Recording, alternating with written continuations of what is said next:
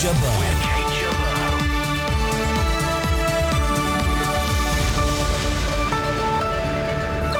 Unstable, corrupt and impoverished. Is this the future for Afghanistan? Britain's ambassador to Kabul tells us his concerns. Was the budget good news for the military? I think the real significance is he didn't hit us for something else because at the moment I think in the military we've been hit again and again and I think we've been hit too hard. And another South American country joins the debate over the Falkland sovereignty.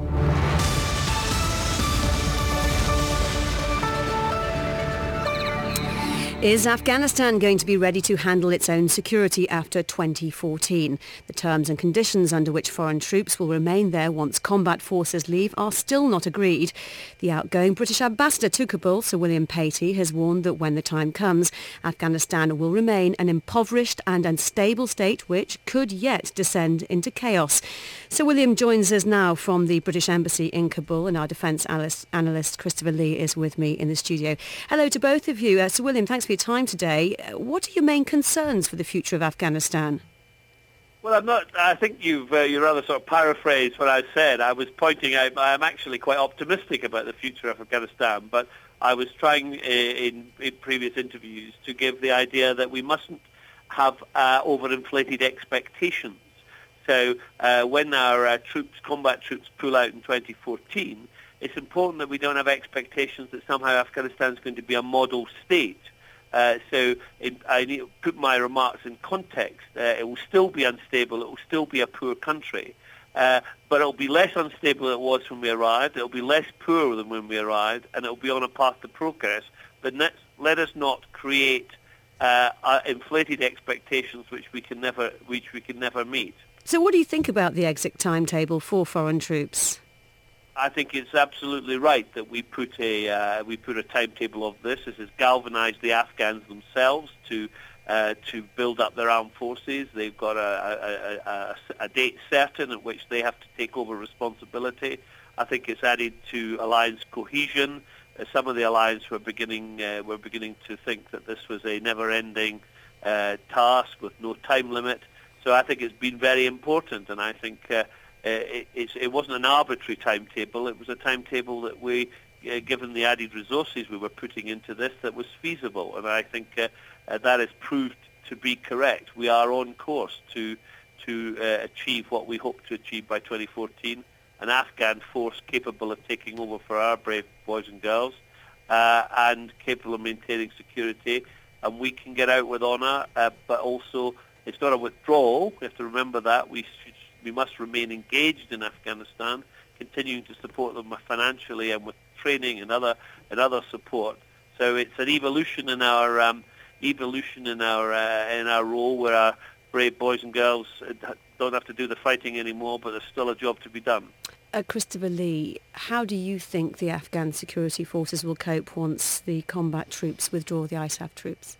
It, it relies on so many issues. One is how well they're structured and therefore the continuous training of them, uh, how well that middle management of uh, of the Afghan forces, you know, company commander level, how well that proceeds, and you know, with the establishment of a sort of Sandhurst organisation in, in Kabul, that becomes very important.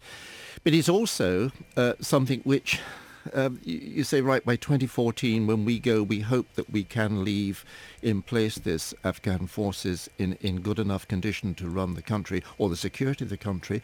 But what about 2014 plus 5, plus 10, plus 15? This is the longer term. Um, and I, I know full well that, I mean, from listening to evidence at Chilcot, that when uh, Sir William was running the, I think, was it the Middle East desk in the beginning of the decade? In, in, in, in, in, in the Foreign Office.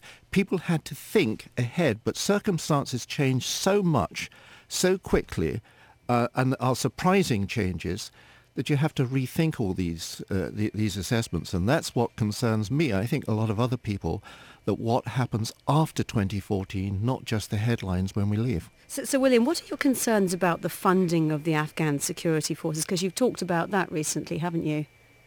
Yes, well, I have concerns that you know we live at a time of austerity when people are trying to make change, uh, save money, uh, and my concern is that once our troops are out, uh, and that's not just Britain, that's the international community, that some of the support for Afghanistan might uh, might uh, waver, uh, and we might not maintain the, the, the cost. But if I could just comment on the, on the last comment, I mean, I think I agree that there are lots of uncertainties going forward and things change over decades, but we mustn't let that lead to paralysis.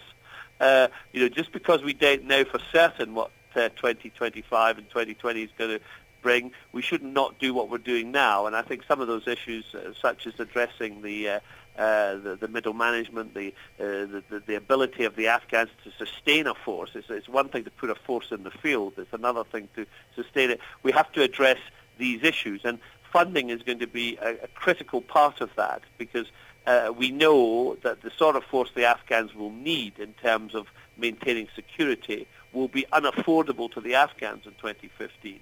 And without international support, uh, you'll have an unpaid army, and, uh, and uh, that is not an area of uncertainty. We know exactly what happens when you have an unpaid army. How do we avoid the kind of mistakes that were made in Iraq? Because you were an ambassador to Iraq as well, weren't you? I was, yes. Well, you know, you, you learn your lessons, but you're often you're destined to make some of the same mistakes, and we've, uh, uh, you know, we've fears about the kind of mistakes that might be repeated. Well, we've already repeated some mistakes. I mean, basically, in the in the desire to get things done quickly, you don't necessarily lay, lay the foundations, take the time to lay the foundations at an earlier stage. And I think we're suffering from that here too. That uh, in the earlier years, when we could have laid firmer foundations, uh, we'd have been much further down the road on some of the issues the other commentator t- talked about. So. Uh, uh, but I think we, in the last three years, uh, we've one, learned one of the lessons is that you can't just uh, you, you can't just um, uh, go invade a country, turn over an unpleasant regime, and then expect everything to right itself. Indeed, remain engaged, and you have to remain remain focused. And, indeed, and corruption and corruption remains a major issue in Afghanistan, doesn't it?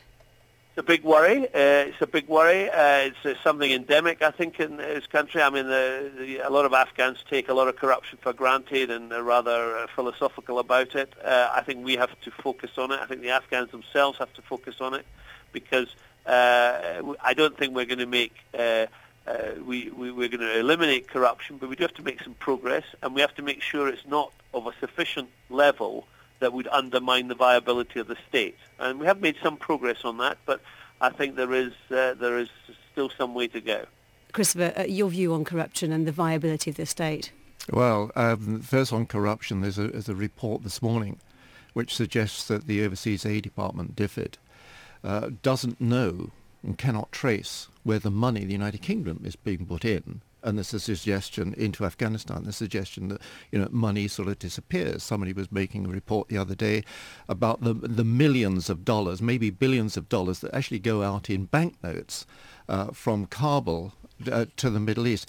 But it's this bigger idea at the moment. There's a meeting, for example, next week in the State Department, and one, one of the things on the agenda uh, is, is summarized by somebody this morning who was saying the State Department has got this view now, is that you never again send an army to the graveyard of empires, which they, they're referring to uh, to uh, to Afghanistan, and they're quoting in the agenda Bob Gates, Robert Gates, the former uh, Pentagon uh, Defense Secretary, and he's saying that any future, I'm quoting here, any future defense secretary, secretary who advises the president to send a big land army into Asia, the Middle East, or Africa should have his head examined. Now, he was saying that last year, and this is just going to emerge in this debate. So I think that sort of sums up the difficulties that people, if you like, from the start, say the Foreign Office Middle East Department, which uh, Sir William was running, to be an ambassador, to be the local man reporting back, those are the sort of difficulties that you just si- simply cannot avoid. Uh, so, so, William, what, what are your hopes and your fears for the future of Afghanistan? Well, my hopes is that you know we will we will succeed in uh, in getting Afghanistan onto a path to greater stability and greater progress. And uh, once again, it will never be a country from which uh, terrorists can plan and execute uh, terrorist attacks against Britain or any other country. That's uh, that's uh, that's our hope. Um, my fears are that you know, as Chris says, this is a this is a very difficult task. This is a country that's had decades of war. Uh, it starts from a very low base of poverty and illiteracy, so it's not easy.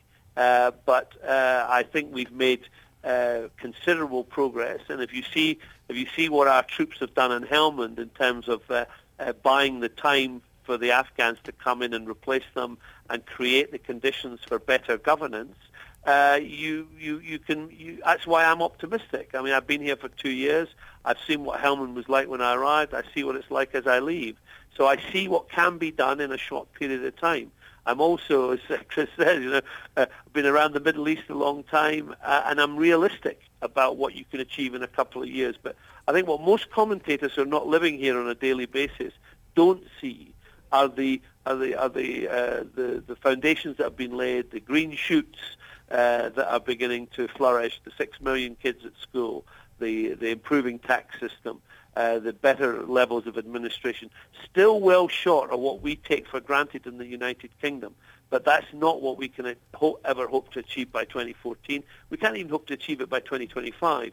But if we get the Afghans on a path to progress and stability, we will have done our job here and our, uh, our, our troops can leave with their head held high knowing that they have made a difference and the sacrifices that they've made have not been in vain. Christopher? It's interesting that there are 358 or whatever it is uh, districts in, in Afghanistan. The three that the British have influence over in Helmand, I think people are going to start to see, are these going to be role models for the other 300 and the other 350? And I think that's, that's really important for people to understand. That is the plus side of what's going on. Uh, so, so, William, um, people may in the UK in these times of austerity question what, what you see as important, which is the continuing investment in Afghanistan post-combat troop withdrawal. Um, how do you think it will go down in the UK and, and what will the argument be going forward? Well, my argument will be we've already made the ma- major part of the investment. Uh, it, the, the, billions that we've committed to the deployment of our troops here uh, and in the sacrifices that, we, that uh, young men and women have already made. So we have already paid the highest price, the, the investment. Uh, the, what we're being asked to what we're being asked to pay beyond 2015 is is minuscule by comparison. We are talking about hundreds of millions instead of tens of billions. So all I would say is um, the amount of money that we, the UK alone, will need to contribute. Remember, this is part of an international uh, coalition. Um, is very small compared with the investment you've already sunk. And I don't know, some of your listeners might be poker players. In fact, I know they're poker players. uh, and there is such a thing about, uh, you know, the, the, the, you calculate the level of the, the, the, the future investment you're going to put in, the future bet you're going to put in against the size of the pot. Well, you know, uh, I like a game of poker, and uh, I'd certainly wouldn't want that pot to go to waste for the sake of a, of hundred million. And on that note, we'll leave it. So, William Patey, British Ambassador to Kabul, thank you very much for your time today. Sit Rep with Kate Jabbar. Still to come, the Duke of Cambridge is back home after his short tour of the Falklands, but the sabre rattling continues. And we'll hear about the Duke of Edinburgh's interest in the left field and eccentric and what this means for the military. BFBS Sit Rep. Yesterday's budget saw George Osborne announce a series of tax cuts which he claims will benefit millions. The Chancellor's slashed the top rate from 50p to 45p next year and the tax-free allowance is increasing to just over £9,000 from next April. For the military, he announced a commitment to improve accommodation as well as changes to other welfare benefits. BFBS reporter Jeff Meads joins us in the studio. Hi, Jeff. Uh, what did George Osborne say about defence and the forces in his speech? Well, it was interesting interesting, there were four specific references, and he brought them out very early in his hour-long speech yesterday. Um, first of all, he told us that the drawdown from Afghanistan uh, would result in a saving on expected spending there of 2.4 billion pounds. So that's money in credit. And it's interesting, I mean, listening to the poker playing ambassador to Kabul. Quite um, image, isn't it? talking about the, the money. I mean, we will have spent, according to the Treasury figures, 25 1.2 billion pounds in Afghanistan, three times what Iraq cost, and currently operations there running at about 12 million pounds a day, 500,000 pounds for every hour. So there's a saving to be made there. Where where is that money going to be uh, reinvested, as the chancellor put it? 100 million pounds, as you mentioned, in housing, much needed in the dilapidated state of the defence housing uh, estate. That will pay for 650 homes to be refurbished, 25 new family houses will be built, and there'll be 600 uh, ensuite bedrooms for single living accommodation. What we don't know, Kate, is how this squares with last year's announcement of a three-year pause in housing upgrades to, to raise money, um, mm. to save money rather. So there's a bit of a, a lack of clarity there. Second bit of good news, council tax rebate. Those deployed overseas will now qualify for their full council tax rebate for every day uh, they're, they're abroad, so they'll get that retrospectively, and that's going to cost about £3 million. And um, it's reckoned that something like uh, 9,500 service families will benefit from that. And the final uh, bit of good news for the forces, £2 million is being spent doubling the welfare grant. This is the grant principally um, for families of those serving in Afghanistan. It's £4.40 per day from next month uh, per, in, uh, per week per individual.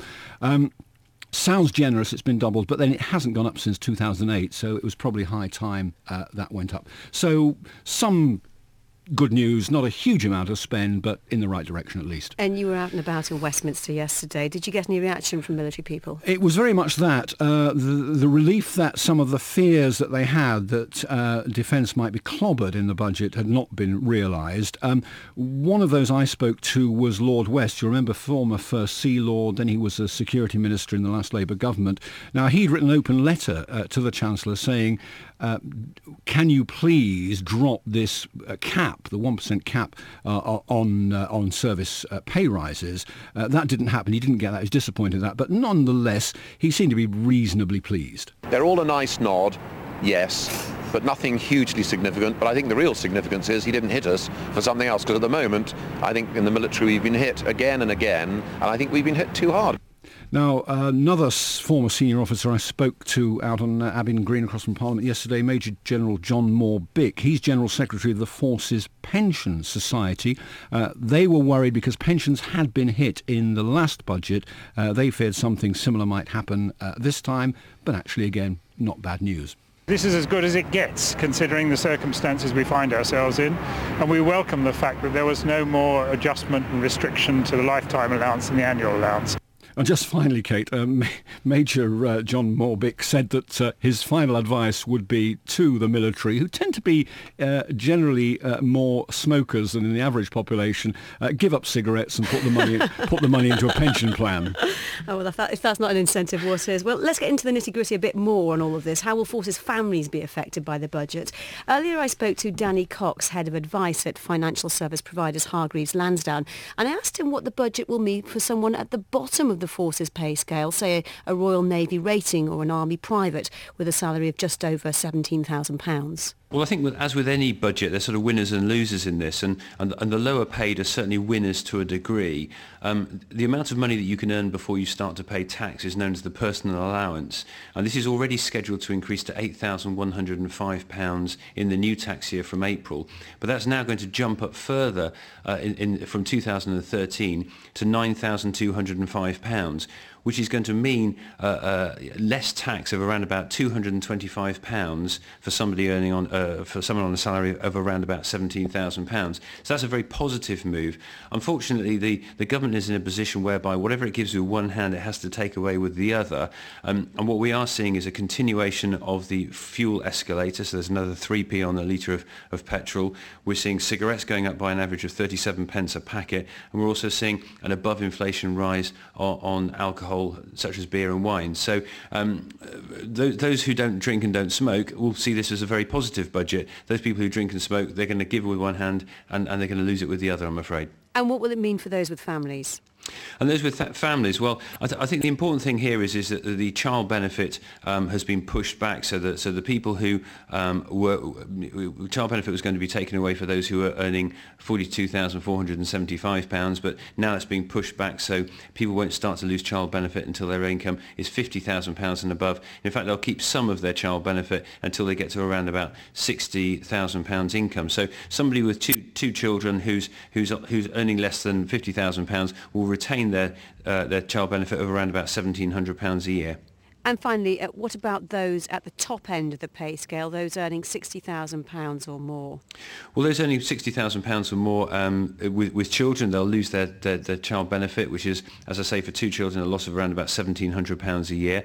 Um, they're also going to pay slightly more higher rates of tax. This is the, the, the allowances and bands have been shifted around, so what they gain from their personal allowance, the additional personal allowance is going to be taken away by a reduction in the amount of basic rate tax bands. So uh, they're, they're, broadly going to be uh, as well off as they were before. So it's fairly neutral. It's only once you start to get over 100,000 and 150,000 that people will be starting to pay much more tax. But what we have seen, actually, which I hadn't mentioned, is the is the council tax relief for those on uh, uh on deployment. Um, that's now been changed. There's going to be 100% uh, council tax relief for those people on deployment. So, for example, somebody living in a Band D home, um, if they're deployed for, say, a 12-month period, that would be a saving of around about £1,600, depending on where you lived. That was Danny Cox from Hargreaves Lansdown speaking to me earlier. Christopher Lee, what did you make of the budget from a defence point of view? Okay, well, the, the accommodation thing is really a response to get in before they report on the House of Commons Defence Committee, which are looking at the moment at the at the anomalies, as they politely call it, in in, in accommodation. So, so a bit of a spoiler. Well, it's a spoiler, but it's happening. So, you know, the House of Commons Defence Committee yet again has done its job. The other thing is watch for next week uh, when we say, I heard uh, a couple of people there saying, you know, it's as good as it gets, etc. Well, wait till next week. We're going to get some more hits next week, I think, when the Defence Secretary reports to Parliament on on the on the annual defence spending. Um, the other thing is that there, to be reported is that the Chancellor is going to publish, and everybody as a taxpayer will get a list of uh, of which department spends what, and there'll be a sort of league table every household will be able to see uh, where defence spending comes in this. And there might be some grumblings from that because then fast forward to 2014, which is the crucial thing. If this is as good as it gets, wait till 2014. And that's the time when troops out of Afghanistan, people who get a little list like this say, why are we spending this money on defence? That's mm. what the Defence Ministry is going to have to fight. Uh, and Jeff, more to come on defence spending later this spring as well. Indeed. Christopher, you heard it here first. I've just spoken to the MOD. Uh, that announcement on uh, defence spending and the defence budget has now been pushed back the other side of the Easter recess. Uh, it was due to happen I wonder it's uh, not going to be a, week. I wonder it's not going to be a written answer on a Friday. no, it'll come out sometime after they've all returned from Easter. And why has it been delayed? Well, I think it's all about Joint Strike Fighter. Um, Philip Hammond has said to David Cameron, if you want to get within this budget, uh, then we ha- we have to drop the plan to carry mm. conventional aircraft on our new carriers. And the Prime Minister doesn't believe that at the moment. He's Prime- yet to be convinced. He Plenty wa- of work in progress there then. He Thank does- you, Jeff. BFBS So, Flight Lieutenant Wales has returned to Britain from the Falkland Islands, where he was based for six weeks as a military helicopter pilot. But his return has done little to quell the tensions over Argentina's claim on the islands. This week, a visit by a Royal Navy frigate to Peru has been cancelled by the hosts in a display of solidarity with its fellow South American nation. HMS Montrose was due to visit later this week, but the Peruvian government has withdrawn its welcome for the ship. Richard Ralph is a former governor of the Falkland Islands and is also a former British ambassador to Peru. And he joins us now. Richard, thanks for your time today. Um, first of all, what do you make of Peru's decision to cancel HMS Montrose's visit? Well, I think it's uh, uh, deplorable. Um, it seems to have been made in a great uh, hurry at the last minute, presumably in response to um, very uh, sudden uh, Argentine lobbying. And um, I think it's uh, the best that can be said about it is it's a misjudgment and, and, and extremely discourteous um, considering that you know the United Kingdom is a good friend of Peru. Uh, Peru doesn't need to get involved uh, in this dispute. Um, but I think it's quite significant too that the uh, cancellation of the visit has attracted a great deal of criticism from um, across the political spectrum in, in Peru itself, especially as reflected in the media there. It, do, it certainly does seem like it was a, a last-minute decision by Peru because the Foreign Office Minister Jeremy Browne had no idea, was told nothing of it when he visited last Friday. Precisely. So how close is the relationship between Peru and Argentina? Well, they've always been um, uh, pretty close uh, culturally. Um, uh, during the 1982 conflict, as you may recall, um, uh, there was uh, talk of Peru uh, supplying um, Argentina with some of its own exocets to make up for losses of the, of the Argentine ones. Um, and Peru got very much involved in trying to mediate in 1982, unsuccessfully as it happens.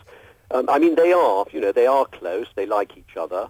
Um, but this is absurd. This is the first time that um, Peru has sort of kowtowed to Argentina in, in this sort of way and got, got so actively involved. What sort of pressure will Argentina be putting on all the Union of South American nation countries? Do well, they hold uh, a lot of sway? Yes, a lot. Uh, well, uh, there's nothing new about this. Um, they've been um, actively stimulating the production of sort of uh, declarations by the, in, the various um, South American uh, organizations, um, UNASUR, Mercosur, and so on, uh, upholding the uh, and expressing support for the Argentine position on on the Falklands.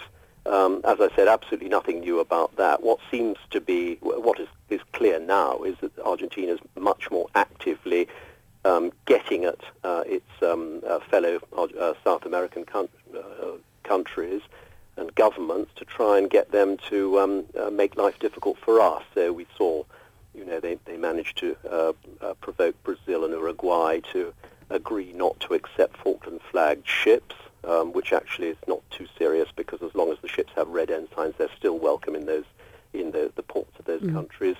Um, they've uh, said that they're going to, you know, get at companies which are involved in oil exploration around the Falklands, and so on. So, uh, I, you know, they're raising the stakes. They they are increasing the pressure.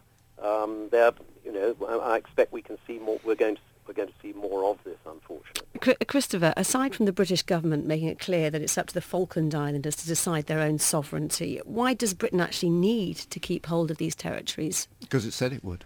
And that's the first thing. It, but the British Antarctic ter- ter- yes. Survey, for example, operates yes. from it, there it, as a fort. Yeah, you could. It, it, it is access, for example, to Antarctica. But by the way, just clear up one point. The reason that uh, Jeremy Browne was not told about the Peruvian decision is one, it's not a Peruvian decision, or indirectly it is. It was because the decision was taken in a meeting in Peru of the 12 foreign ministers in the South American Union. And that was a collective decision, or it may have been forced on, and the Peruvians had to actually say. It was backed up for the meeting, that was on Monday, it was backed up for a meeting that was taking place in Chile on Tuesday at the economic ministers. So it's a ganging yeah. up, if you like. Uh, this ganging up, um, what effect is it having on Falkland Islands? I mean, I saw a report this week that the price of life is going up and Apple £1.39. Is it having much of an effect? Well, everybody that I talk to uh, that's either there, coming back or whatever, they say no. No, I mean they're pretty sort of pretty cool about the whole damn thing. They don't have to get screwed up about it at the moment. They point about the politics of South America, and they point out that once this year, this summer perhaps is gone, um, then perhaps we'll be back to normal and just the occasional sniping. And, and Richard Ralph, um, lots of hostile talk from Argentina in the past few years. Is, is it different this time? Do you think? Well, it's uh, more strident, certainly. I think that you know there are a number of factors uh, which explain this. One is it's coming up to the 30th anniversary. Uh, they they took serious umbrage to the um, uh, point that you know the uh, uh dispatch of uh, the um, heir to the throne or eventual heir to the throne to Prince William for the six-week attachment as a helicopter pilot. they made a great fuss about the sending of the of a new a new um, frigate. again, it's absolutely nothing. It simply reflects the fact that you know we we re-equip. We send when we get new fighter aircraft, we send a new type of aircraft rather than keeping the old ones there. Um, but and then they made a huge fuss about militarization of the of the South Atlantic, and, and, and they sort of affect that we're we're somehow um, nuclearizing the South Atlantic. These are not new themes, by the way. It's just that they're making a much bigger noise about it all at the moment. And as I said, I think it reflects the, the fact that we're the 30th anniversary, and I Indeed. think, to be honest, it also reflects a certain degree of uh, frustration on the part of the Argentines that you know nothing they do ever seems to get us get them any closer to their stated objective, which is to get us around a, right. Table for negotiations about the future of the Falkland Islands. All right, Richard Ralph, former governor of the Falklands and former British ambassador to Peru. Thanks for your time today. Well, as well as his very public duties this week with his wife, Her Majesty the Queen, the Duke of Edinburgh has been enjoying the more unconventional pleasures that can sometimes come with the job. I'm talking about the Eccentric Club and a dinner last night at which our very own Christopher Lee was present. Uh, what is this Eccentric Club and how does it have any influence on military life? Well, uh, we were we were formed in 1781. You know, uh, I, mean, I, wasn't an original member, but uh, I've I been think a member. not. Well, well, I hope not. I've been a member sometime. Ba- basically, uh, we used to have at one time we used to have orphanages. We had old people's homes, and we basically uh, a bunch of sort of characters who don't necessarily think in a straight line, but make sure we can get enough money together to actually help people who have got no choice in the way they do think. And I understand you were next to the Duke of Edinburgh. Yeah. What did he have to say? He said that he liked the idea of being an eccentric if he knew what it was. I was also sitting the other Only side true of the eccentric Marquis can of, say that. Marquis of Bath, who was there in a flowery shirt, you remember, with his wifelets and his long hair, hmm. long lead, etc. And he said to me in a very loud voice in the middle of the Duke, Duke's speech, what's he talking about? And I said, I don't know. And the Duke said, well, I wasn't listening either, so who knows? so that's, that's the atmosphere. Well, if you were listening to this programme, thank you for doing so. That's all we have time for this week. My thanks to all our contributors and our very own eccentric Christopher Lee. Bye-bye.